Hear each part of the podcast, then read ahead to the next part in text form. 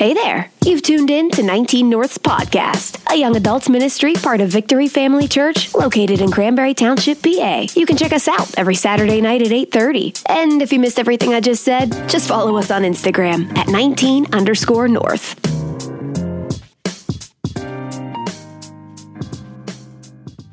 Man, we're going to continue to reach more people with the love of Jesus because the world is dying, the world is hurting, and we want to reach more people with his love. So, thank you guys so much for coming out.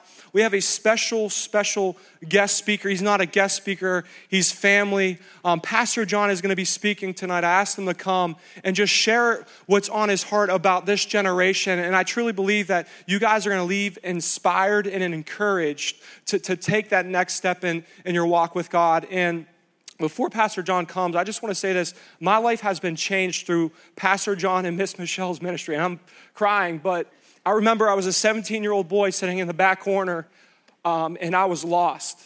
And I, I don't remember what Pastor John was speaking about, but I remember that's where God found me again. Because I was running away and I was sitting in that back corner, and something just happened on the inside of me. That's, and God specifically said, Zach, I love you.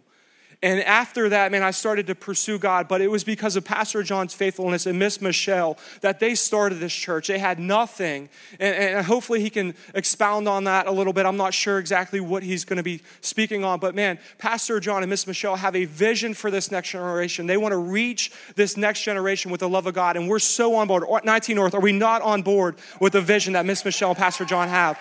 So, Pastor John, why don't you come out and we're excited to, to hear what you have buddy. Appreciate you, babe. Well, amen. So it is so good to be with you tonight. I want to just take a little bit and talk to you about purpose.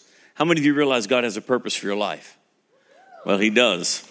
And I want to talk to you about how to fulfill it. You know, there are enemies to having a fulfilling purpose in your life.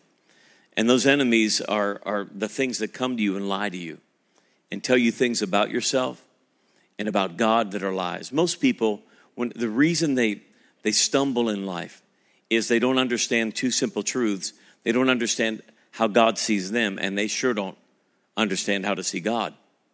And what it results in is a brokenness in people. In fact, it results in people actually pushing away from God. So I don't know all of y'all's background, but uh, I'm guessing some of you have a background where when you think of God and you think of Him being close to you, you start to think of the messed up parts of your life and Man, if he gets real close to me, he might not like me. But the fact of it is, is that your purpose has nothing to do with how good you are or how bad you are. In fact, your purpose has absolutely, oh, that's nice with that. Well, we have smoke coming while I talk. That's, now, when I was in college, this used to happen, but it wasn't a machine producing this. But uh, you got, if someone doesn't, can they, if they don't mind, guys, because I have ADD and that'll just mess me up the whole night Anybody ADD, they see something and they just start. They... But uh, your purpose isn't found in your perfection. Your purpose isn't found in, in, in the fact that you're a great person or you, or, or you do great things for God. Your purpose is found in the fact that God loves you and the fact that He, that he formed you and, and baked in you something. And yet, most people live and die and they never find it. In fact, most Christians live and die and never fulfill the reason they were put on the planet. You know, you're at a time in your life when what should be happening is you should be looking ahead and, and thinking, man, I have a whole life in front of me. But sometimes the world that we were given as kids steals that from us. You might be here and maybe you grew up in a home where your parents, and I'm, I'm not putting down your folks, but they just a real good they didn't make good decisions. And it left you vulnerable. Maybe one of your parents left or abandoned you. Maybe because of that you were vulnerable and and maybe you know things happened to you that shouldn't have. Things that were even maybe physically, verbally, or even sexually abusive. Those things can can literally suck out of you any hope for a future. And so when you come to God and you come to Christ, if you're not careful, what you try to do is to prove to God that you love Him. The whole crux of Christianity is not proving anything to God, it's believing that God loves you. And until you get to the revelation that, There's nothing I can do to make God love me more. Nothing. And so sometimes what people try to do is they earn a purpose or they're going to work into it or they're going to strive toward it. My hope tonight is to help you understand that baked in you is a divine purpose. That God, when He made the foundations of the earth, knew you. And life, as I said, can suck it out of you. Trauma can suck it out of you. Abuse can take it out of you. Bad decisions of your own life can take it out of you.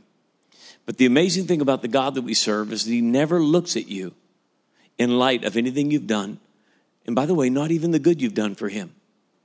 God does not have a purpose for your life because you please Him.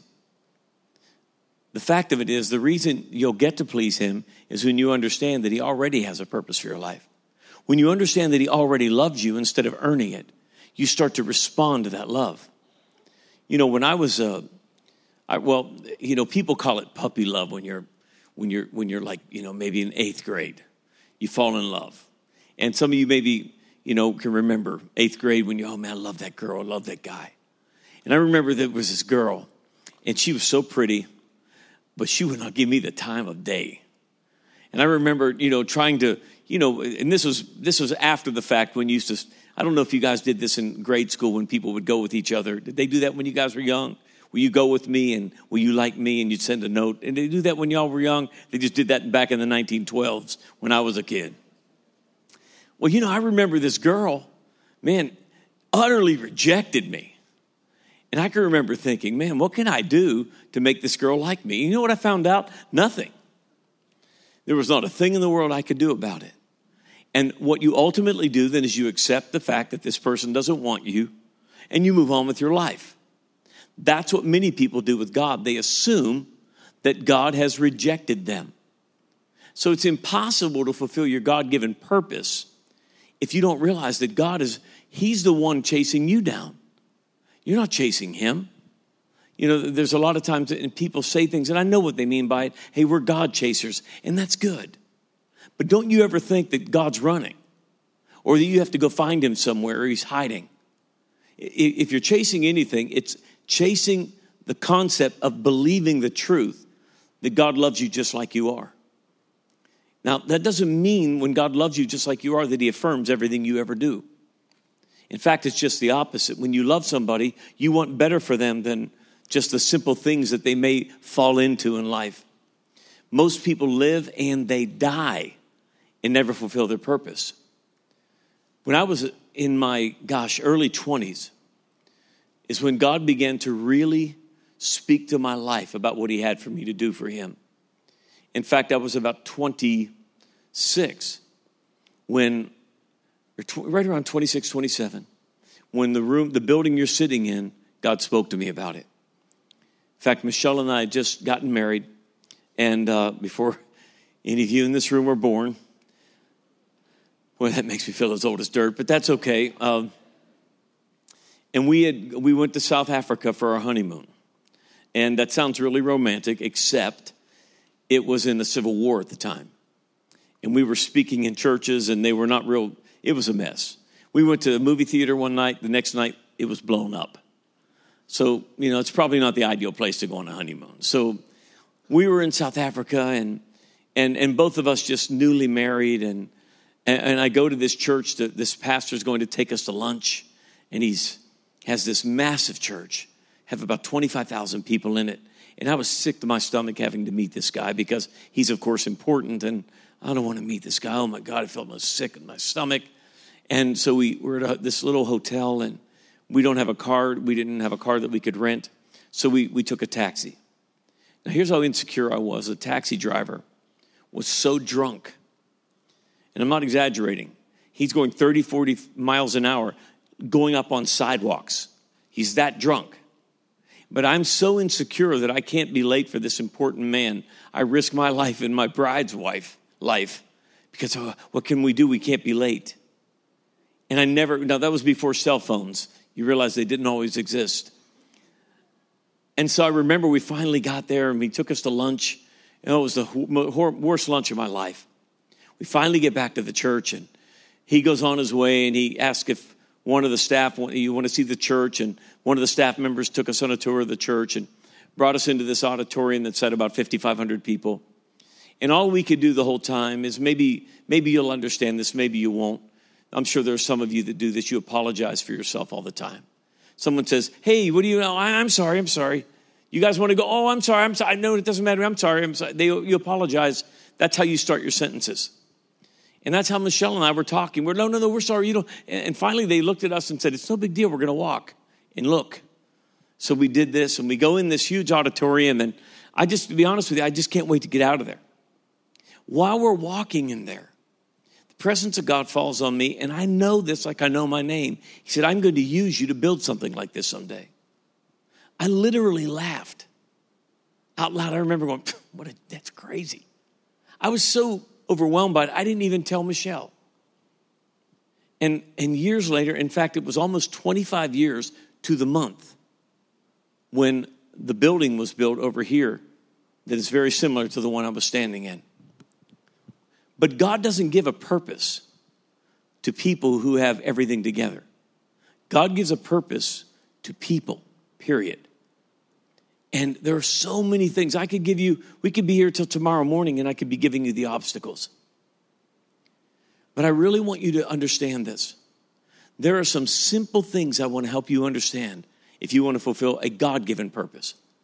A God given purpose requires seasons in your life. And these seasons are not simple, they require you to trust God to do things that are not natural to other people. And there are basically four of these seasons, and I'm not going to have time to go into but really one and a half of them. Because the last two don't really apply to you because the last two are about what, we would call the ownership season and the stewardship season.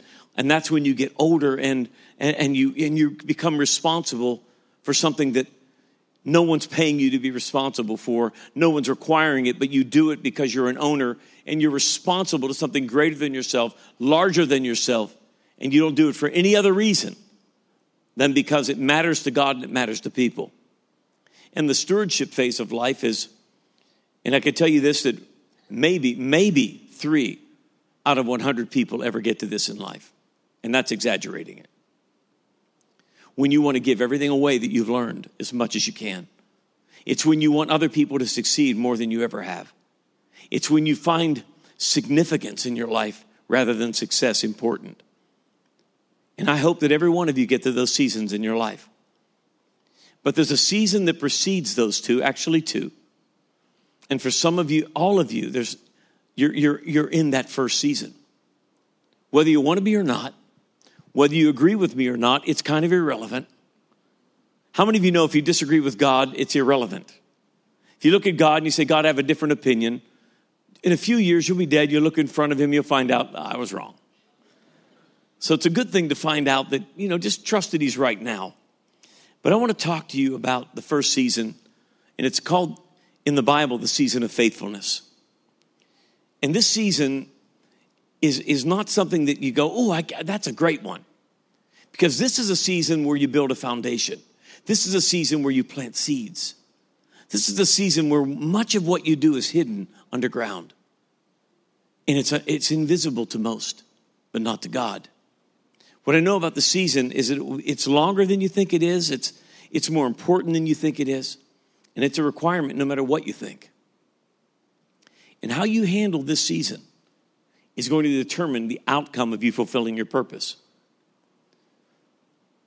When people ignore the principles of the foundation of life, what they end up doing is going around the mountain again and again and again their whole life. And I know people still traveling and traversing that mountain, and they're, they're in their 60s because you don't get to bypass this season. It's like saying this I'd love to have a garden, but I don't really want to plant any seeds. The faithfulness season is when it, you literally, God builds in you a foundation that everything else can rest upon. Large buildings and tall buildings aren't determined by the architectural design to go as high as it wants to. They're, they're, they're, they're literally determined by the strength of the foundation. If you don't have a strong enough foundation, it doesn't matter how big you build the building. If this foundation isn't sufficient, I promise you over time it'll begin to crack and eh, eh, ultimately it will fall. The faithfulness season is when God builds in you your foundation. And what I want you to understand about it is this is that most people never make it through this season. And let me tell you why. Because God's timing becomes too slow for us. We want it to be more, we want it to happen faster. People can disappoint you, problems can discourage you. And it's so easy for that to happen in our lives. In your generation, it's even easier. Look, when I was younger, if you wanted to learn something, you actually would have to find an encyclopedia. You guys don't even know what those are, do you? That's like Google in a book, but not quite. And they used to sell encyclopedias, and there'd be like 20 volumes, and people would, they'd be this high. And you would go to the encyclopedia and you would learn. And now, I mean, you guys can get Google, you could get information constantly. In fact, you can pick up your phone and ask your phone to find it. And Siri is so good to me. You can get directions. I mean, everything happens so fast. And the illusion is that you can develop faster than, than God says you can. You can't. And the, the, the season of faithfulness is when you have to decide whether you're going to be willing to stay in the places God called you to stay, even when they're not comfortable. What happens in this season often is our dreams or our vision for our life or what we think we're called to do exceeds our faithfulness or our foundation or what we're actually able to do. And we do things like Moses did. And let me, he's a perfect example. When Moses was a young man, he was basically a prince of Egypt. And, and somehow he knew God had called him to be a deliverer for his people. So Moses is out and he sees two Egyptian guys, or this Egyptian guy literally assaulting one of the Jewish people. And Moses, of course, knowing that he was a Jew, but he was actually being raised as an Egyptian in Pharaoh's house. Moses murders the Egyptian to protect the Jew. And it, it, it, finally, the guys, the Jewish people come to him and said, Are you going to kill us as well? And Moses thought what he had done was in secret. And now he's terrified that he's going to be literally executed for killing an Egyptian to protect a Jew, and he literally disappears for 40 years. He goes into exile. Moses tried to take the call of God on his life into his own hands. Was Moses called to deliver the children of Israel? Absolutely. But he, but he did it out of timing. He tried to do it in his own timing, and it cost him 40 years of his life. For 40 years, he's on the backside of a desert tending sheep. And the next time you see Moses in the Bible, life has beaten him down so, so desperately, he can't even talk. When God sends him to Pharaoh, Moses stutters so badly, he said, God, I can't speak. And he gave him Aaron to speak for him. Most people don't realize that Moses was a stutterer, but he was. And I'm pretty persuaded that he didn't stutter when he was a prince in Egypt. I think 40 years on the backside of the desert messed him up. And when God finally called him on the backside of a desert, and he said, I'm sending you, you're going to deliver my people. Moses was like, No, you got the wrong guy. And yet God raised him up. But it took him 40 years to develop a foundation. God's timing wasn't good enough for Moses, and it's very often not good, good enough for us. So we try to initiate God's dream for our life in our own timing, you have to ask the question can you live with God's clock instead of your own? The lessons of faithfulness are the same for everybody. I remember when God began to speak to my heart about ministry. And I began to, and I knew that I was, I was working as a youth pastor in a church and a children's pastor, and I knew that I was called to start speaking in churches. And the churches that would have me were little, little churches. 30, 40 people. And I remember going to a church one time, and the pastor called me the night before, and I'm traveling, by the way. He calls me the night before, and he said, uh, John, I'm sorry to tell you, but uh, our, our church closed down tonight. We have about eight or nine families. They all called me and said they quit. So tomorrow, it, would just, if we go to the, the little building that we're renting, which literally was a room, he said, it's just you and me. He said, So I, I, I wanted to let you know you know, we're not going to do anything tomorrow. I said, no, no, no, wait. I came all this way. I said, he said, well, I can't help you. I can't give you anything. I don't want anything. I said, you and me, we're going to go there. And he said, just us. I said, you and me. He said, what are you going to do? I said, I'm going to share my heart with you like I would if there were a thousand people in that room because you matter to God and you matter to me. And we went there, we worshiped God together. I sat him down and I poured everything in my heart toward him. And I didn't see him for years and years and years. Years later, he showed up here. And, he, and I, I didn't remember him by face. It had been many years. Our faces had changed. But he began to tell me, he said, he said, that day changed the way I saw God forever. He said, I, I was giving up and everybody had given up on me. And, and you just, man, he said, you were speaking to me like you were in front of 10,000 people. How, why did you do that? Because I knew early on that people mattered to God, and I knew how He rescued my life.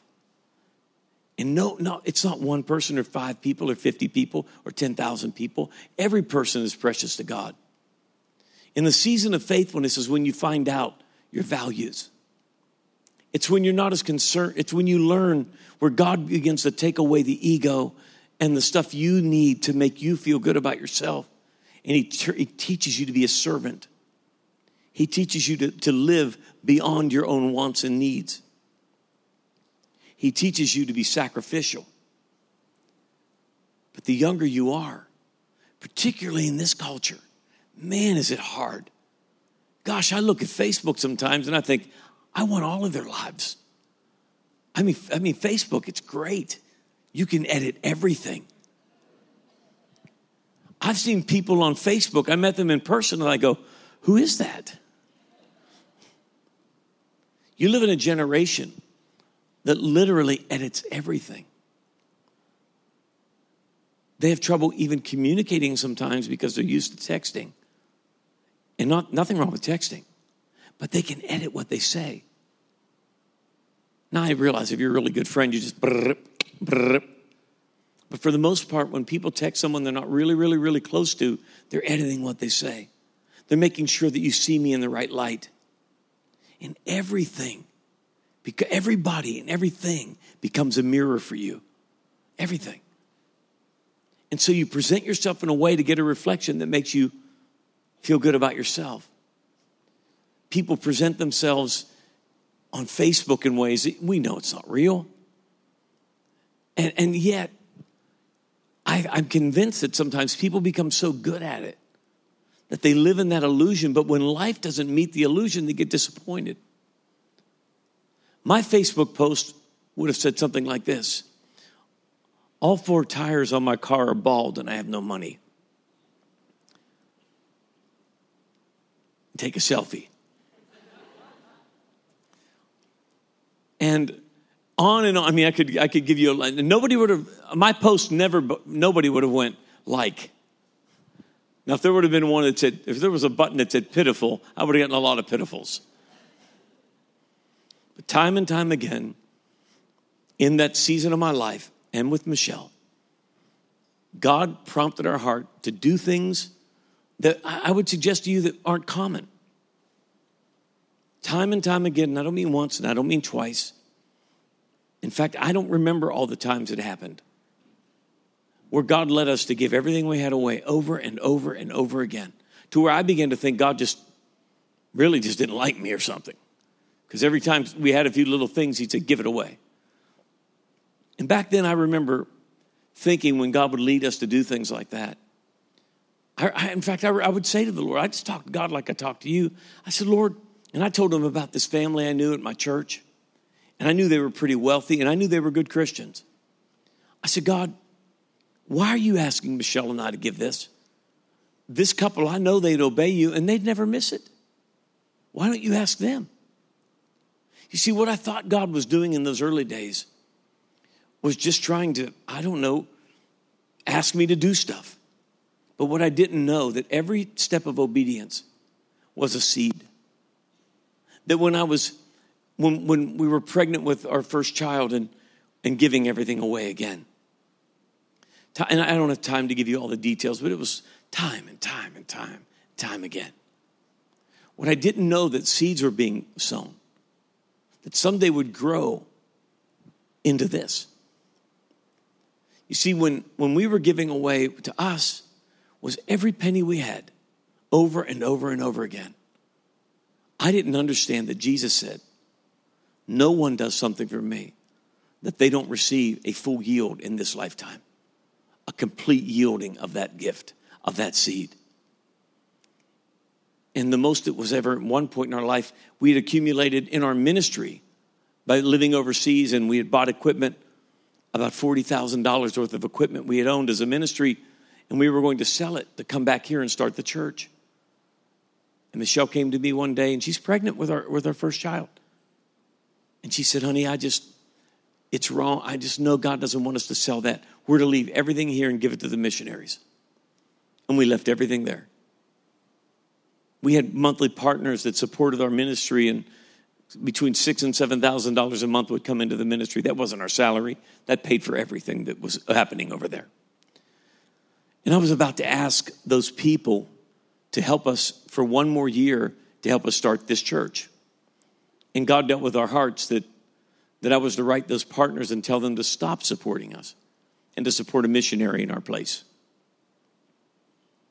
And I remember thinking, what are you doing to me? We don't have insurance. I don't have any money. We're flying back from Africa. She's eight months pregnant. You're telling us to start a church? We have nothing. And what we have, you keep making me give it away. And, and I'm being honest with you. I remember thinking, God, what, why are you doing this to me? What I didn't understand that you, there's nothing, nothing that you can replace faithfulness with. Because it teaches you to trust God when everything in your senses is screaming, run. When everything in your senses are screaming, take care of you. But when you learn to serve, and when you learn to stay on God's clock, when we started this church, man, I didn't, I tell you, we didn't know what we were doing. I knew, I knew the, some of the Bible and I knew how to minister God's word. That's all we knew. You know we did worship in the beginning? CDs. Oh, that's not so bad. No, no, no. CDs of, of like worship teams. Not like the tract, the CD. And it was, you, if you heard the songs, you'd be like, oh, that's pitiful. And then we would like switch from another CD to another. It was so bad. So bad that I think people just came late just so they didn't feel bad for us. It was horrible. And yet God breathed on it. And here we were having given away thing over and over and over again, being found faithful. Because what I didn't know was those tens of thousands of dollars over when you add it all up would be would be nothing compared to what we would need to do what God called us to do.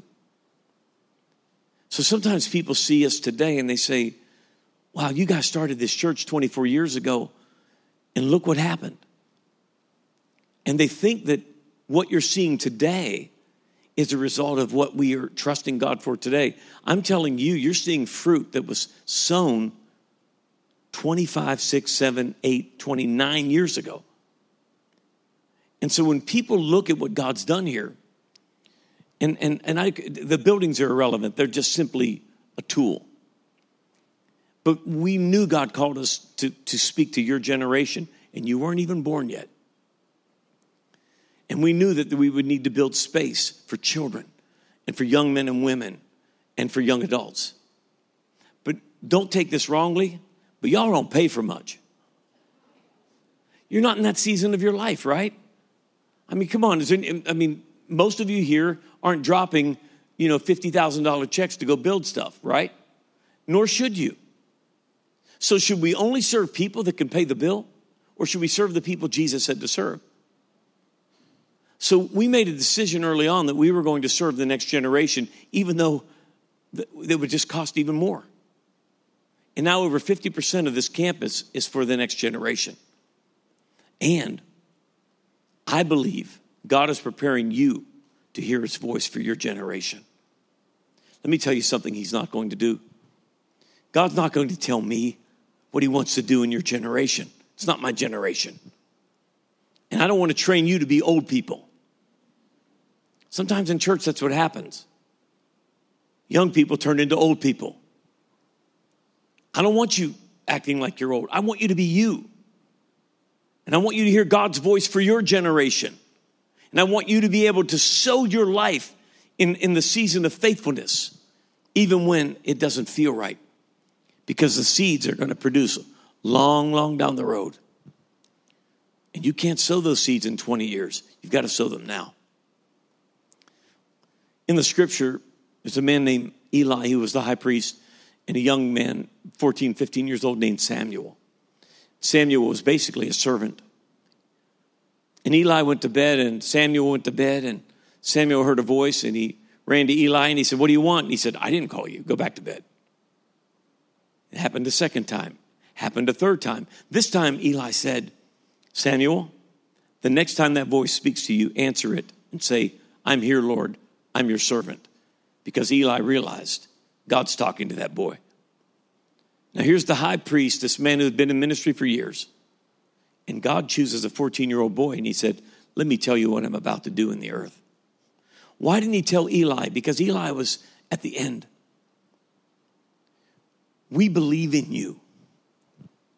19 North doesn't exist because we want you to have your own service because we just want you to have your own. We want you to have an environment where you can grow and develop in your leadership gifts and in your serving and in God's word because God has something for your generation. And there's so many of you in this room, you say, I don't think I'm called to ministry. I don't. that's irrelevant. But only God knows what, if you could see 20 years down the road what some of you will be doing, if you'll stay faithful to God, you, you, it's unimaginable. When people meet me today and they see Michelle, who knew us when we were kids and knew us through high school, and my friends that knew me in college, without exception, all of them say to me, I can't believe, number one, I can't believe you're a pastor. I thought you'd be in prison. They can't believe that. But they'll, I had one guy right outside that hallway come up to me one day and he said, I know, I know this is a work of God. I said, Well, yeah, me too. He, I said, How do you know? He said, Man, I know you. He thought he was being insulting. I didn't disagree with him. But there's something about when God, when God shows up in a broken life, but in a faithful life. And when you step into that faithfulness season and you and you satisfy it, you'll begin to step into what the Bible calls your giftedness. And that's when you begin to develop in your in your late 20s, early 30s through your 40s, early 40s. And you start to hit your stride for why you were put on the planet.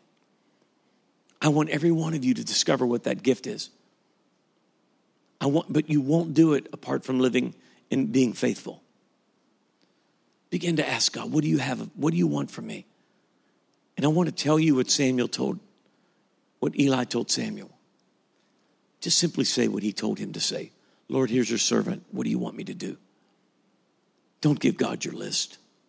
Don't tell him your rules of what you have to have. Lord, I won't, I'm not to, well, I'm not doing that unless I get my whatever. All I can tell you is that 20 years from now, you'll be running around the same mountain. Nothing's perfect, no person's perfect. But whatever God's put in your heart to do today, do it with all your heart. Serve with all your heart. Even when it's difficult, even when it's no one's appreciating you, be faithful. Because at the end of the day, someday you're going to be 57 like I am. Am I 56? I'm 56, man. In October, I'll be 57. Hey, man, I have like a few weeks. I'll be 56 as long as I need to be. And I look at what God's done, and I can't believe we're sitting on a $30 million campus. I'm a steelworkers kid. Michelle grew up poor, abandoned by her dad. And has nothing to do with the money. I'm just telling you that when God wants to do something in someone's life, if they will be faithful and they'll follow his plan and begin to yield to the gifts of God in them, He'll take you places you never dreamed possible. So I want to pray for you tonight. As, as whoever come, who's coming up after you, Zach? Pastor is Zach coming up after this or someone else? Pardon me? Oh, Christian, you'll be coming up in a minute. I want to pray for you tonight. And I want, I want so desperately, Michelle and I want to see God do great things in your life. But before we go any further, I want to make sure every one of you know God. And I don't mean religion or a game, but you've made Christ the Lord of your life. Would you bow your heads just for a moment? If you're here tonight and you don't know Jesus as the Lord of your life, if you were to die right now, you don't know where you'd spend eternity. I want to be sure that you know that. So, with every head bowed, every eye closed, if you're here and you don't know Christ, I didn't ask if you know religion. Do you know Jesus? Have you ever invited them into your life? If you're not sure or you haven't done that or you're far from God, I want to pray for you. I'll do it right where you're seated. So every head is bowed, every eye is closed. You say, please include me in that prayer. Would you just right now lift your hand and I'll pray for you right where you're seated? I just want to make sure every one of you have had the opportunity to know God in this room. Thank you. You can put your head back down. Thank you. Thank you. God bless you. Thank you. Pray this out loud, and we're going to pray it together with you. Christ will come into your heart. He's never going to leave you, He's never going to forsake you. Pray it where you hear it, and we'll pray it with you. Say, Heavenly Father, I open my heart to you tonight. Jesus, I invite you into my life. Thank you for making me brand new, and my sin is washed away. I proclaim you to be the Lord of my life. Thank you for the plan you have for my life. Thank you, thank you, thank you. In Jesus' name, amen. Amen. Give them a hand. What a great decision you made tonight. Hey, Michelle and I love you all so much. We're so, so thankful what God's doing in your life. We're believing He has amazing and great things for you. Hey, and if you get a chance, come back tomorrow at, at well, I'll say the 11 o'clock service. Ain't none of you showing up at 9 because uh, to, Sierra, Sierra's in here, isn't she? She sings tomorrow, and where's Sienna? And Sienna's dancing, and they're and and uh, we already did the song, so I'm allowed to tell you what it is. It's Chandelier. That's what it is, dude. It's incredible. Just come back, and you say, "Well, I can't make it." Well, at least wake up enough, enough time to to go online and watch it live. Okay, it won't be the same, but it's okay. But I know none of you are showing up at nine o'clock. Okay, but anyway, hey, we love you so much. We're so so grateful for what Zach's doing here and Ellie and all the team. You guys are incredible people. Amen. God bless you. Kristen, thanks, honey.